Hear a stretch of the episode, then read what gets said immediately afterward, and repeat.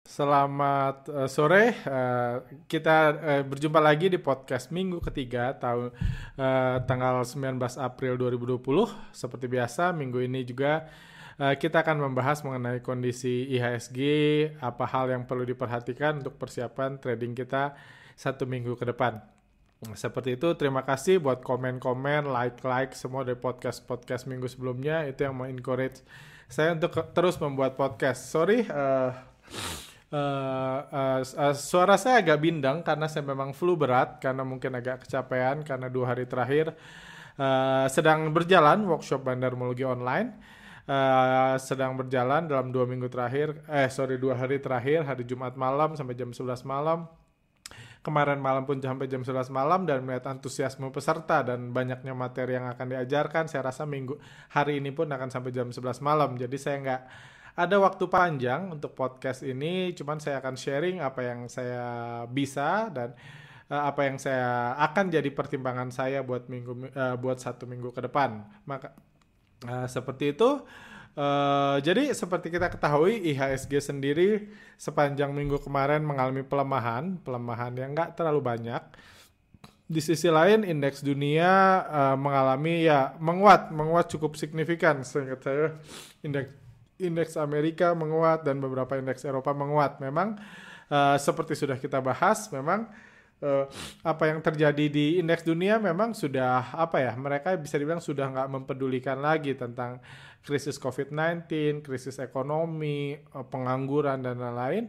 Jadi memang sudah so far ya, so far saya nggak tahu apakah strategi itu akan terus digunakan bandar saat ini uh, sampai kemudian hari atau hanya sementara saja kita nggak tahu Cuman yang pasti uh, uh, kondisi market uh, sekarang sudah nggak mempedulikan sama krisis-krisis itu dan uh, so far juga belum ada tanda-tanda kenapa mereka harus peduli lagi.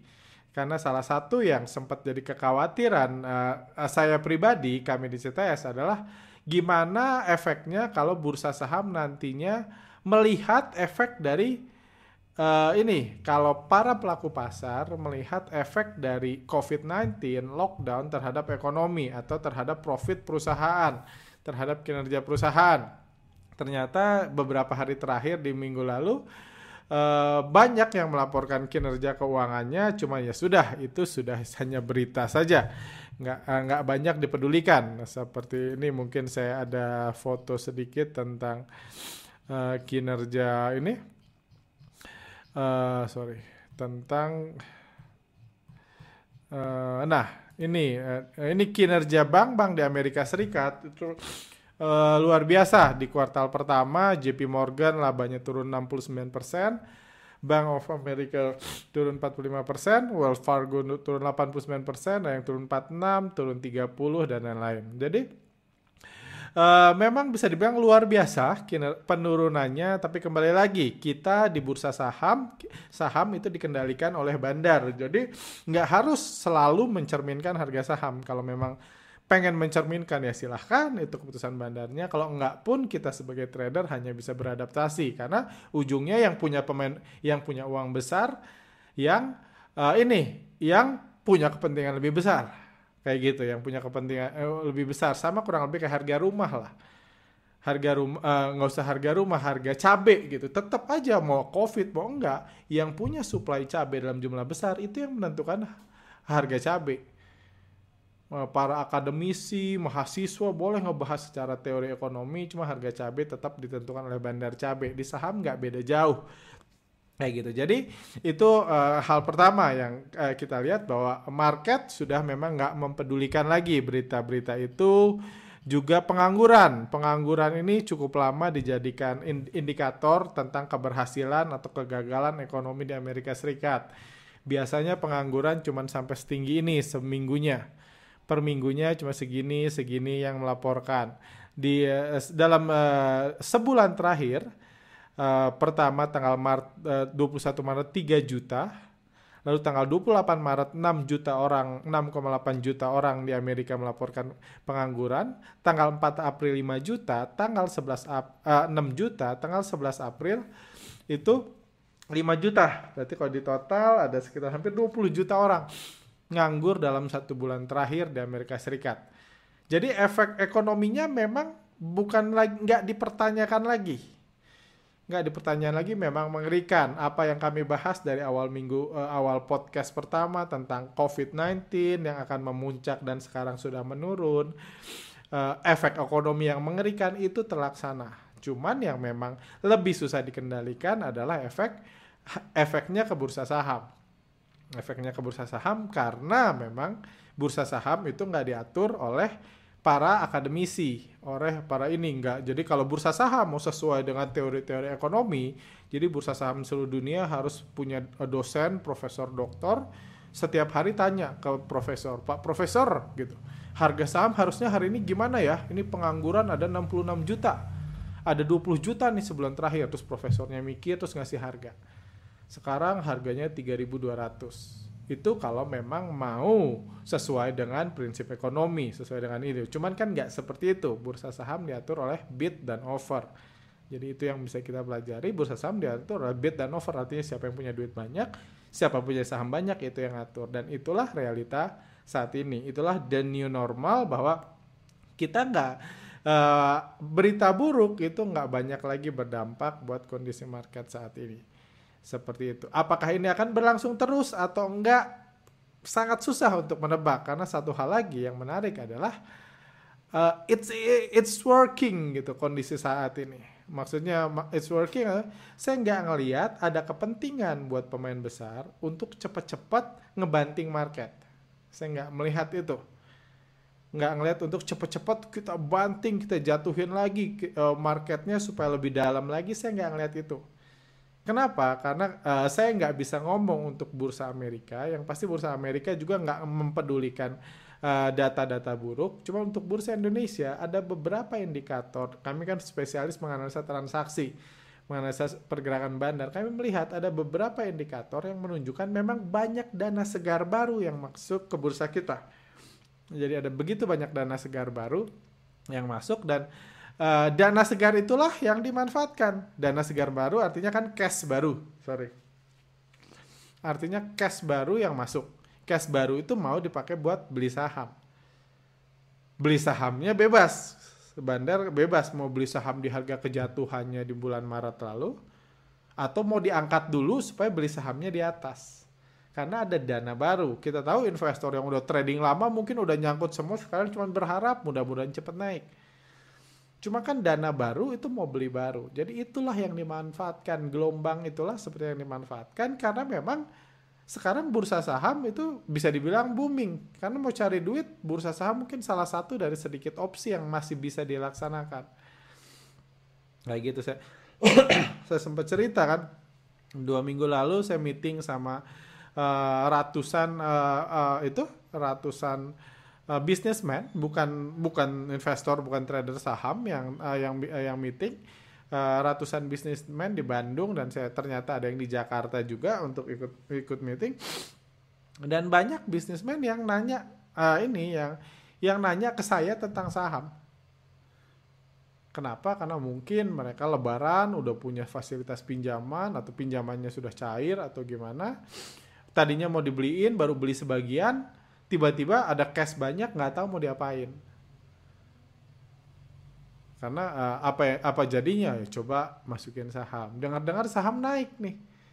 Dengar-dengar kayak di Amerika kan sejak di lockdown sejak pengangguran banyak pengangguran membludak ekonomi eh, sahamnya naik. Kan seru. Jadi ternyata nggak ngefek bahkan lebih bagus bursa saham kalau orang di lockdown bisnis berhenti karena nggak ada opsi lain. Jadi itulah yang menarik dari kondisi market sekarang seperti itu. Uh, jadi uh, uh, jadi uh, itulah pertimbangan yang bisa kita ini kan kayak gitu. Sekarang mari kita bahas tentang ini tentang terus sekarang jadi oke okay, itu antara kondisi real dan kondisi market. Sekarang mari kita bahas uh, inti permasalahannya dulu. Kita sudah bahas inti permasalahannya adalah COVID-19 penyebaran yang susah dikendalikan dan satu-satunya solusi yang dimiliki sekarang adalah membatasi ini. Uh, salah satu-satunya yang di uh, opsi yang dimiliki sekarang adalah membatasi uh, uh, apa hubungan antar manusia yang otomatis membuat banyak bisnis jadi mati suri. Seperti itu. Jadi penyebarannya seperti diprediksi juga karena memprediksi ini jauh lebih mudah daripada memprediksi rencana bandar. Uh, ke depan seperti uh, sudah diduga seminggu terakhir kita diinikan oleh berita melambatnya penyebaran di selu, di dunia negara-negara besar which is sudah sangat predictable juga. Kita kita sudah terus membahas itu dan memang ya itulah yang terjadi. Misalnya di Amerika penyebaran hariannya sudah mulai melandai sempat naik uh, sorry ini penyebarannya. Nah kita lihat sudah mulai melandai. Dua minggu terakhir sekarang udah pelan-pelan turun. Kayak gitu. Jadi ini ini sesuatu yang oh udah bisa dibilang hampir pasti lah kalau orang dibatasi di lockdown akan melandai. Kita lihat di Italia dan di Spanyol yang sedikit mendatangkan kekhawatiran. Ketika mulai ada rencana-rencana membuka lockdownnya ada pertumbuhan ada pertumbuhan jumlah kasus seingat saya di Spanyol dan di Italia. Nah, ada tren mulai naik lagi nih. Ini yang bisa jadi bahaya. Minggu lalu kami bahas uh, tren penurunannya terlihat lebih lambat di Spanyol dan di Italia daripada di China. Which is sekarang pun semakin terbukti bahkan uh, terlihat masih dalam fase landai atau tren penurunannya lebih lambat. Jadi lockdownnya harusnya lebih lama dibukanya, artinya ekonominya akan lebih lama lumpuh. Seperti itu. Atau dipaksa sebelum sebelum bersih udah dibuka. Itu ini kita lihat di Italia misalnya. Di Italia juga kurang lebih sama. Di Italia juga daily case-nya tren menurun cuman ada sempat kenaikan dan masih bisa dibilang penurunannya itu lambat banget. Beda sama di China Mungkin ini dari tingkat kedisiplinan masyarakatnya yang mempengaruhi. Terus kalau di Indonesia gimana? Di Indonesia kita seperti dibahas, Indonesia belum masuk fase mana-mana. Belum masuk fase mana-mana karena Indonesia pertama tesnya sampai Sab sampai Jumat ini baru uh, baru 39 ribu tes. 39 ribu tes bandingkan dengan Filipina aja udah 59 ribu tes. Jadi uh, saya udah pernah bahas uh, orang yang bisa kena COVID itu adalah orang yang uh, bukan orang yang bisa muncul angkanya di sini adalah orang yang sudah dites. Nggak mungkin orang positif COVID-19 kalau belum dites COVID-19. Dan Indonesia tesnya sedikit, jadi nggak mungkin banyak yang kena. So far uh, uh, baru dari jumlah tes ini dibagi jumlah penduduk Indonesia rata-rata cuma 144 orang yang dites dari 1 juta populasi di Indonesia. Jadi kalau kita lihat ke atas Indonesia itu paling kecil. Paling besar seingat saya Swiss. Swiss itu ngetes 25 ribu orang per tes. Ini Brazil 296. Ini negara besar juga dan penduduk banyak udah 36 ribu kalau ditesnya 296 ini juga panas, negara panas. Saya pernah cukup lama tinggal di Brazil. Uh, uh, suhunya banyak yang panas. Jadi suhu dingin sama panas ternyata nggak terlalu memberikan dampak yang besar. C uh, India juga cukup panas 270 per orang.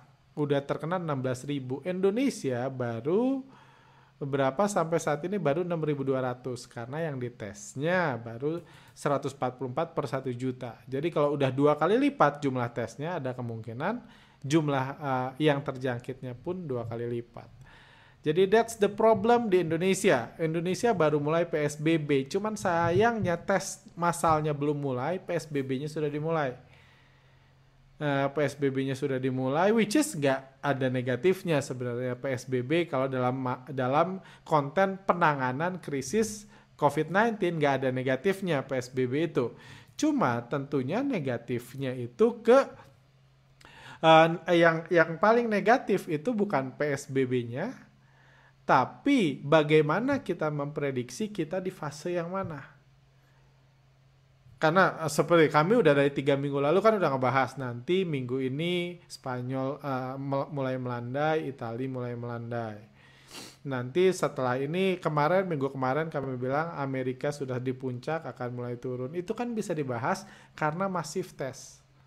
Lucu ya kita yang di Indonesia bisa memprediksi apa yang uh, gimana perkembangan uh, penyebaran COVID-19 di luar negeri, tapi di negara sendiri nggak bisa Kenapa? Karena nggak ada tes yang cukup. Jadi itu masalah lain di Indonesia. Itu juga yang mungkin jadi trigger kenapa investor asing terus keluar dari Indonesia. Karena sepertinya agak berat gitu untuk tahu gimana efeknya. Uh, gimana efek dari COVID-19 terhadap ekonomi dan kemarin juga kita, uh, terhadap ekonomi Indonesia dan kemarin juga keluar berita baru-baru ini bahkan Sri Mulyani sangat kaget melihat ekonomi Indonesia, sorry, ekonomi Indonesia yang uh, uh, tumbuh negatif 0,68 persen di kuartal pertama sampai Maret. Ekonomi Indonesia tumbuh 0,68 persen, eh, me, uh, minus 0,68 persen, sorry mana ya. Uh, jadi uh, ini minus Sri Mulyani shock besar karena kejadian ini minus 6,8 persen. Jadi itulah cerminan gimana ekonomi kalau dilanda COVID hampir sepanjang kuartal. Uh, hampir sepanjang kuartal pertama China diserang COVID. COVID-19 udah di lockdown sejak uh, uh, akhir Januari dan lain, ekonominya minus 6,8 persen. Itu cerminannya. Sekarang di Amerika itu baru sebulan profit perbankan itu turun sampai 40, 90 persen, 80 persen, 70 persen kayak gitu. Di Amerika mulai lockdown, seingat saya baru bulan Maret, eh, baru akhir Maret eh, mulai di lockdown. Jadi dengan itu, jadi memang itu masalah besar buat Indonesia saat ini. Kalau kita ngomong ekonomi, ada beberapa mas, beberapa uh, feedback dari podcast juga minta kami terus bahas COVID karena ini hubungannya dengan strategi pengusaha. Strategi pengusaha ya memang sangat bingung saya pribadi. Uh, saya pribadi mohon tunggu sebentar. Uh, kenapa COVID itu? Kenapa pertumbuhan COVID dan tahu kondisi tes itu di Indonesia itu sangat penting? Karena pada akhirnya semuanya kalau kita sebagai pengusaha uh, itu uh, semuanya harus ada timelinenya, sorry. Semuanya harus ada timelinenya. Jadi misalnya sekarang ada pengusaha, saya percaya pengusaha di Indonesia nggak tiba-tiba miskin karena COVID ini. Saya percaya pengusaha-pengusaha yang ada di Indonesia nggak uh, tiba-tiba tiba-tiba uang di tabungannya hilang semua dan lain-lain. Saya percaya itu bukan yang terjadi saat ini. Mau resesi, mau itu yang kaya ya tetap kaya Cuman pertanyaannya bagi pengusaha yang juga saya dapat masukan adalah ini kondisinya sampai kapan? Mereka harus ngapain dalam kondisi ini? Itu kan masalahnya. Indonesia itu mau di lockdown sampai kapan? PSBB ini sampai kapan? Ini baru mulai. Apakah seminggu, dua minggu, sebulan, dua bulan? Karena itu matters bagi mereka yang misalnya eh, bagi mereka yang eh, punya pegawai banyak saya pribadi nggak punya pegawai banyak aja matters. Beberapa ada pegawai yang udah harus work from home dan itu nyusahin banget. Dan sampai kapan work from home sampai kapan psbb saya sendiri nggak tahu. Jadi itu matters banget buat dunia usaha untuk punya timeline.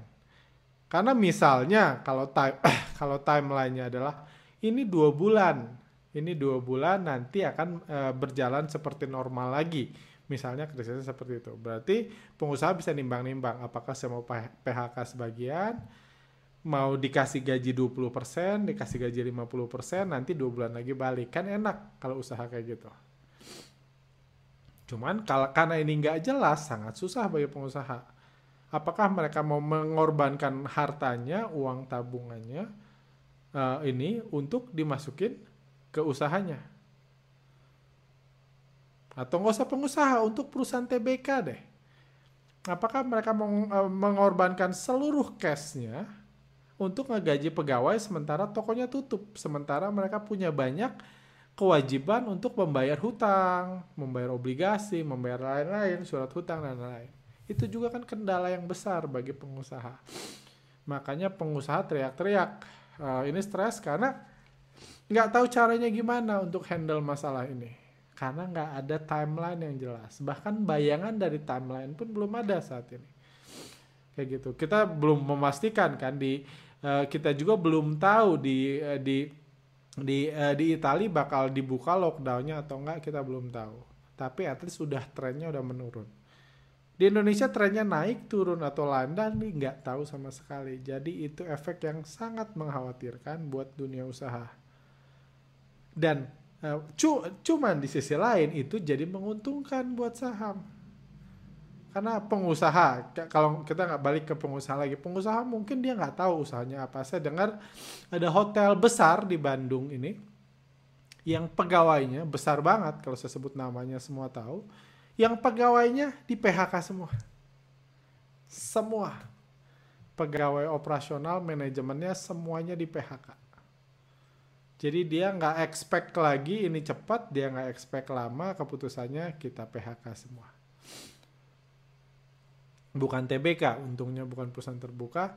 Uh, kita pecat aja semua. Nanti kalau udah kondisi krisis, krisis berakhir, orang udah mulai rame lagi, mulai datang ke Bandung lagi, baru mulai lagi dari nol. Which is sebenarnya saya nggak bisa nyalahin pengusaha itu ngambil keputusan itu karena itu menyelamatkan dia kan. Kalau dia masih punya cash flow, dia masih bisa fokus bayar cash flow-nya. Kalau punya utang, mungkin uh, itunya dibayar pakai hutang, nggak usah buru-buru daripada ngegaji pegawai yang nggak tahu dia suruh kerja apa, apalagi dunia bisnis, dunia hotel. Di sisi lain, pengusaha yang seperti itu yang nggak mau gambling ngebayar gaji pegawai, ngebayar operasional perusahaan yang income-nya merugikan, di sisi lain dia cari nih masukan, dapat masukan dari mana nih? Kalau saya investasiin, investasi di mana? Di situlah munculnya saham.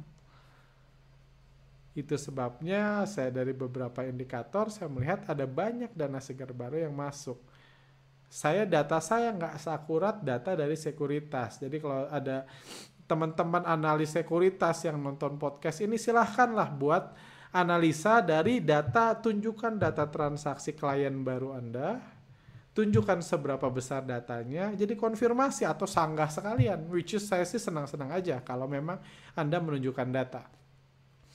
Uh, sangka sekalian nggak kok nggak benar kata kreatif trader. Nggak ada nih sini saya buktinya transaksi ini transaksi nasabah baru cuman segini itu nggak besar dibanding total transaksi. Kalau itu ada datanya kan lebih enak. Karena saya nggak nggak bisa ngehack ngesek ngehack uh, database sekuritas untuk tahu realnya berapa. Saya hanya pakai beberapa indikator yang biasa kami gunakan sebagai retail. Cuma kalau ada analis sekuritas mau menyanggah atau menunjukkan, saya sangat-sangat welcome. Jadi janganlah uh, analis sekuritas kan punya banyak data penting tuh masa harus ngeliatin candlestick mulu kan gak seru. Candlestick cuma kotak-kotak doang kok gitu. Uh, cuma kotak-kotak atau ngeliatin laporan keuangan masa lalu mulu kan gak seru jadi ini fakta yang menarik. Saya buat rekan-rekan yang analis sekuritas, teman-teman analis sekuritas mungkin bisa analisa siapa tahu ini ide buat Anda. Kayak gitu. Jadi kita lebih fokus ke dunia real yang bisa membantu menjelaskan kenapa marketnya bisa naik terus di tengah ekonomi yang semakin buruk.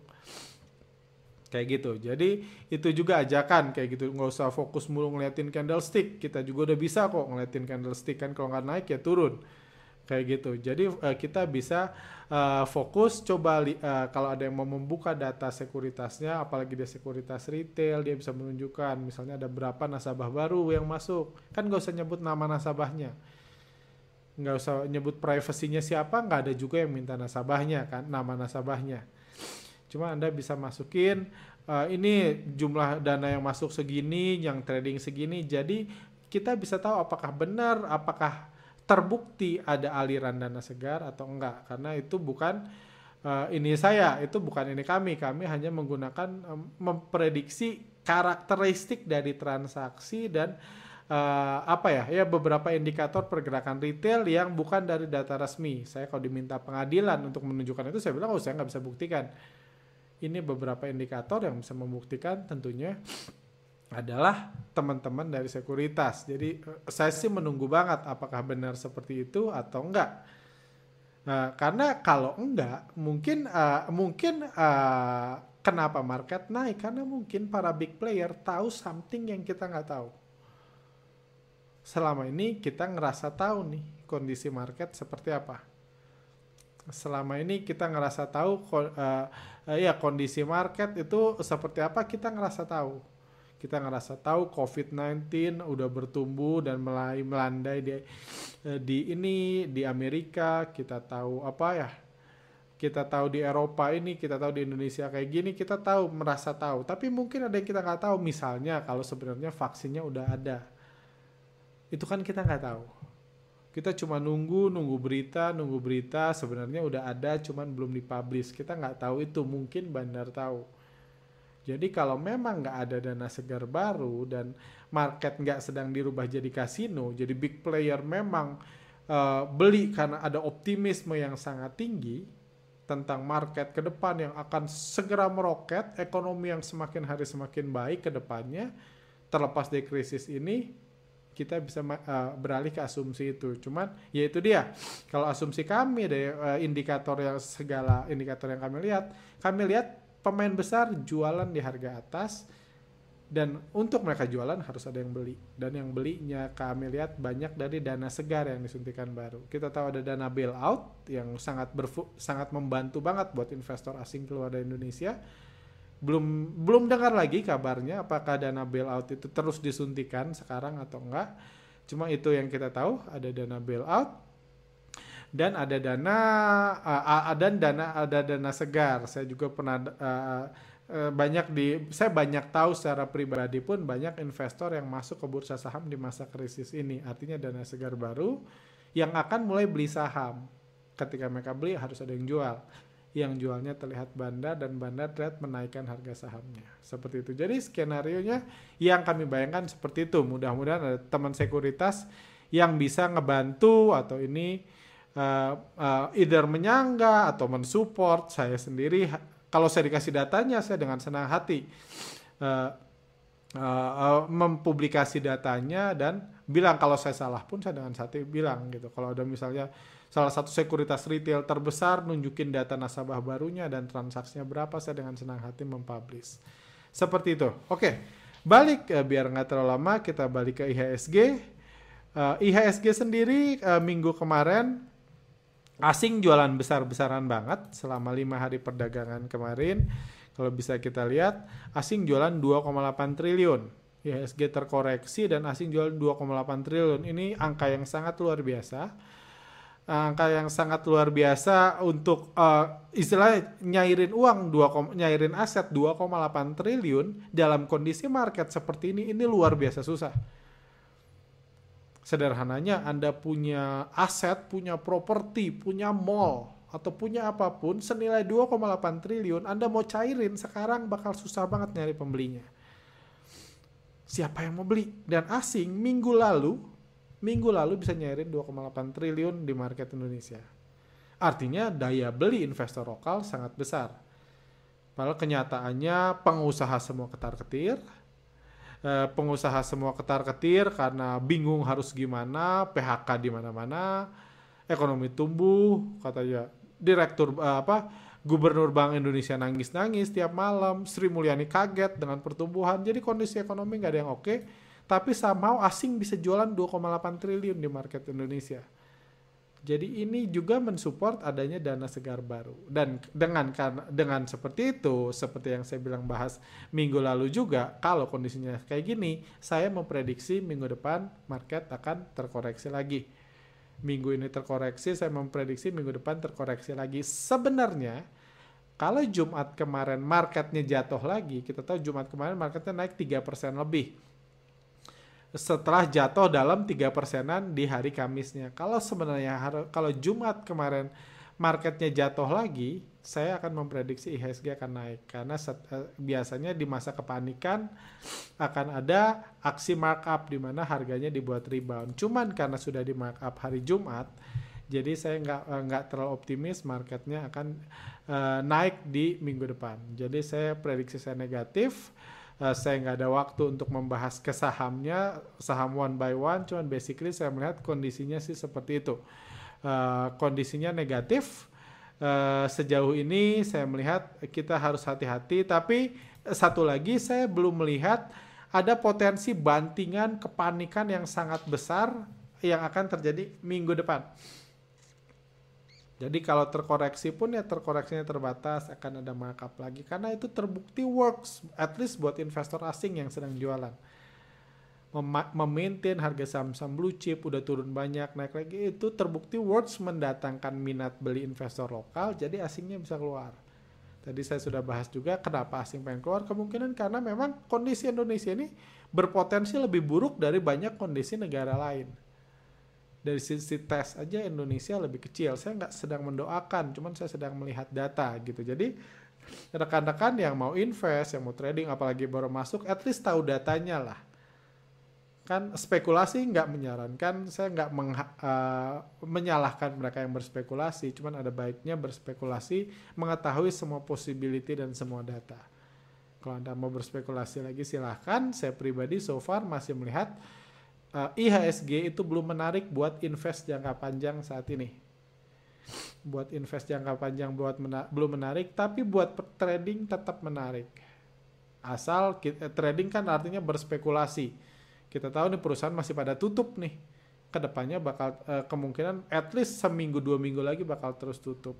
Memang aneh kalau perusahaannya tutup kok harga auto reject atas kan memang aneh. Kayak gitu ada apa nih gitu kan ada apa? Kenapa perusahaannya tutup? Gitu auto reject atas. Beberapa tahun lalu ada perusahaan yang tutup auto reject bawah terus sahamnya. Cuman itu udah bukan ini ini new normal. New normal di mana bursa saham jadi solusi jadi istilah kesayangan lah jadi solusi invest. Itu new normal. Cuman saran saya bagi yang sekarang trading bagi anda yang eh, lagi trading saham lagi trading ini saran saya lupakanlah kondisi harga saham yang tertingginya di awal tahun ini. Kita tahu IHSG di 6.300, 6.400 di awal tahun ini. Jangan selalu expect harga akan balik ke situ. Ini new normal. New normal di mana karena uh, uh, kalau kita pelajari dari semua riset-riset atau semua pakar-pakar yang meneliti virus dan ekonomi sama sekali belum ada indikasi market kondisi ekonomi akan kembali seperti normalnya di awal tahun 2009 2020 lalu. Belum ada satupun yang optimis ke situ. Optimisme baru akan ke situ, baru akan bisa ke situ lagi nanti setelah vaksin dibuka. Setelah vaksin ditemukan, which is beritanya simpang siur, tapi yang pasti uh, beritanya memang simpang siur, cuma yang pasti kita tahu uh, apa ya? Uh, terlepas dari berita simpang siur, uh, yang pasti so far belum ada indikasi vaksin ke arah situ. So far WHO belum bilang apa-apa selain 12 bulan sampai 18 bulan uh, akan ditemukan. Atau kalaupun ditemukan itu semua baru uh, fa, uh, apa uji coba baru ada yang memasuki uji coba kedua. Uji coba kedua itu harusnya beberapa bulan setelah saya baca. Setelah itu harusnya ada uji coba ketiga tapi mungkin karena di masa pandemik uji coba ketiganya dicoret. Jadi uji cobanya langsung ke orang. Langsung ke orang, uh, langsung langsung ke orang dicek. Jadi itu ada resiko kan. Karena jangan lupa yang divaksin itu yang belum kena. Jadi akan ada orang, Anda saya coba ya. Dan pencoba percobaan uji coba ketiganya langsung ke orang biasa itu pun nggak mungkin langsung ke satu miliar orang kan Gimana kalau setelah divaksin mati semua setelah setahun ke depan? Atau setelah ternyata setelah tujuh bulan mati dong yang divaksin. Gak mungkin vaksinnya disuntik ke satu miliar orang. Jadi uji coba ketiga, kalaupun ada vaksin yang langsung dicobain ke publik tanpa melewati uji coba ketiga, harusnya itu akan dicoba dalam jumlah orang yang jauh lebih sedikit. Indonesia masih jauh sampai dapat. Kalaupun vaksin itu works, Misalnya ada yang bilang di bulan September bisa disuntik ke satu juta orang, berarti satu juta orang itu nekat nih. Satu juta orang yang nggak kena COVID, jangan lupa yang divaksin adalah yang nggak kena COVID. Ini bukan obat. Yang belum kena COVID divaksin, di, uh, terus disuruh kena dikenakan dengan virus COVID-19, which is a long way to go. Kalaupun nggak nggak nanti bulan Juni tahun 2021 baru dimulai vaksin, kalaupun di tengah ada banyak kendala yang bisa terjadi. Seperti itu. Jadi kita harus hati-hati dan kita harus menyiapkan diri kita. Bagi yang mau berspekulasi, hati-hati jangan sampai cash flow Anda bermasalah karena bisnis Anda bermasalah. Nggak ada ini trading saham tiba-tiba dibanting nanti sama bandar, Anda cash flow Anda berma bermasalah jadi harus jualan saham untuk memenuhi kebutuhan sehari-hari. Itu sangat bahaya. Itu sangat bahaya karena kita belum tahu nih timelinenya kapan kayak gitu. Jadi IHSG prediksi saya ke uh, untuk minggu depan masih akan turun. Saya juga sudah jawab ke CNBC, marketnya masih akan ini. Uh, saya coba kirim ulang. Uh, saya uh, prediksinya masih turun uh, untuk minggu depan seperti itu.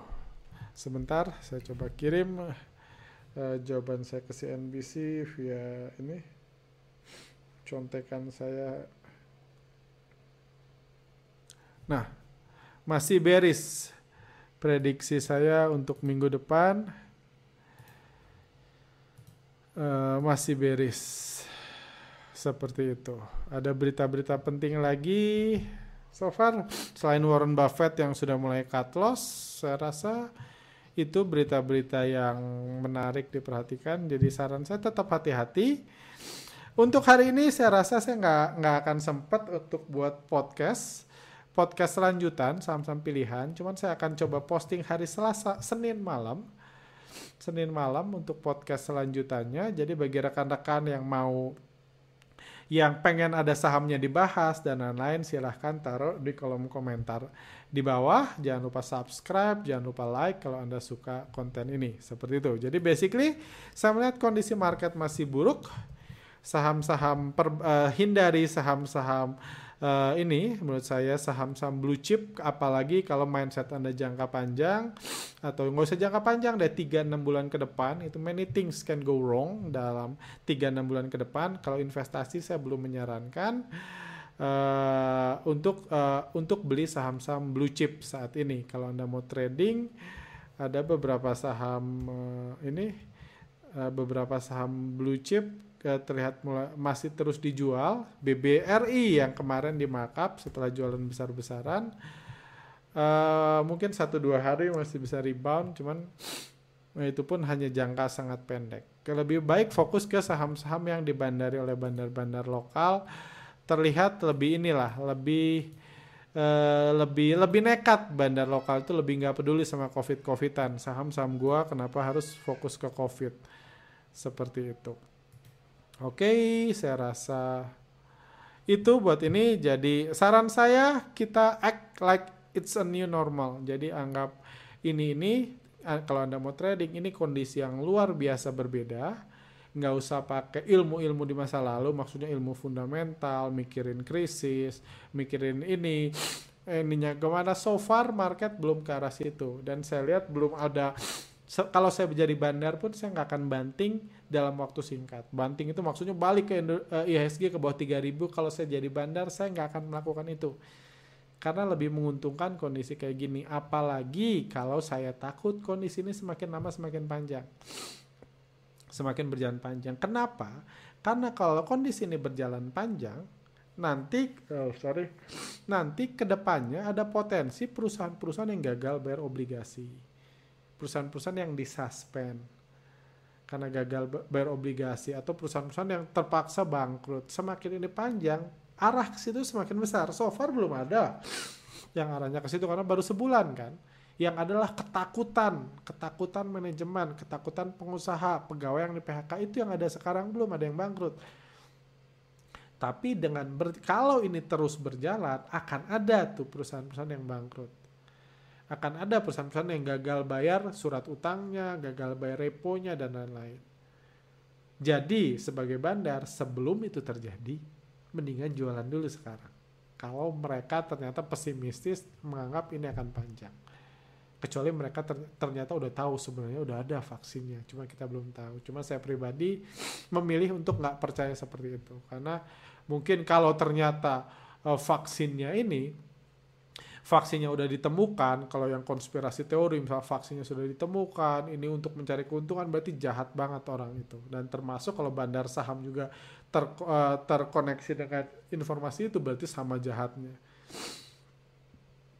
seperti itu. Oke, okay, uh, so far buat ini hari ini itu aja. Silahkan bagi yang mau komen di komen, bagi ada yang mau sahamnya dibahas nanti untuk Selasa pagi silahkan ditaruh di kolom komentar di bawah. Uh, juga jangan lupa like, subscribe atau share kalau anda merasa video ini bermanfaat buat rekan-rekan anda juga seperti itu.